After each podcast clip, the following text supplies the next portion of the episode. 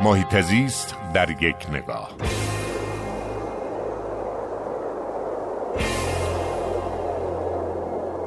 اخیرا کار جالبی ورزشکاران استان هرمزگان انجام دادن. همایشی را اجرا کردن با عنوان پیوند ورزش و محیط زیست و تصمیم گرفتن برای درمان یک موزل شهر بندر عباس که کاهش شدید پرنده ها بود یک اقدام عملی بکنن.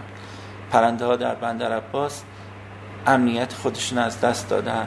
لانه ای ندارن برای اینکه مستقر بشن. اونها رفتن و لانه های جالب و زیبایی ساختن و دست به دست هم صدها از این لانه ها رو زن و مرد ورزشکار بندر عباسی در بین درختان شهر وصل کردن نصب کردن تا پرنده های شهر دوباره آشتی کنن با بندر عباس.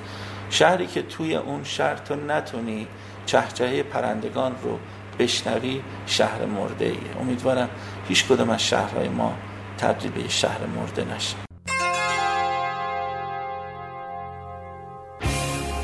هر جا حال محیط زیست خوب است حال مردم خوب است.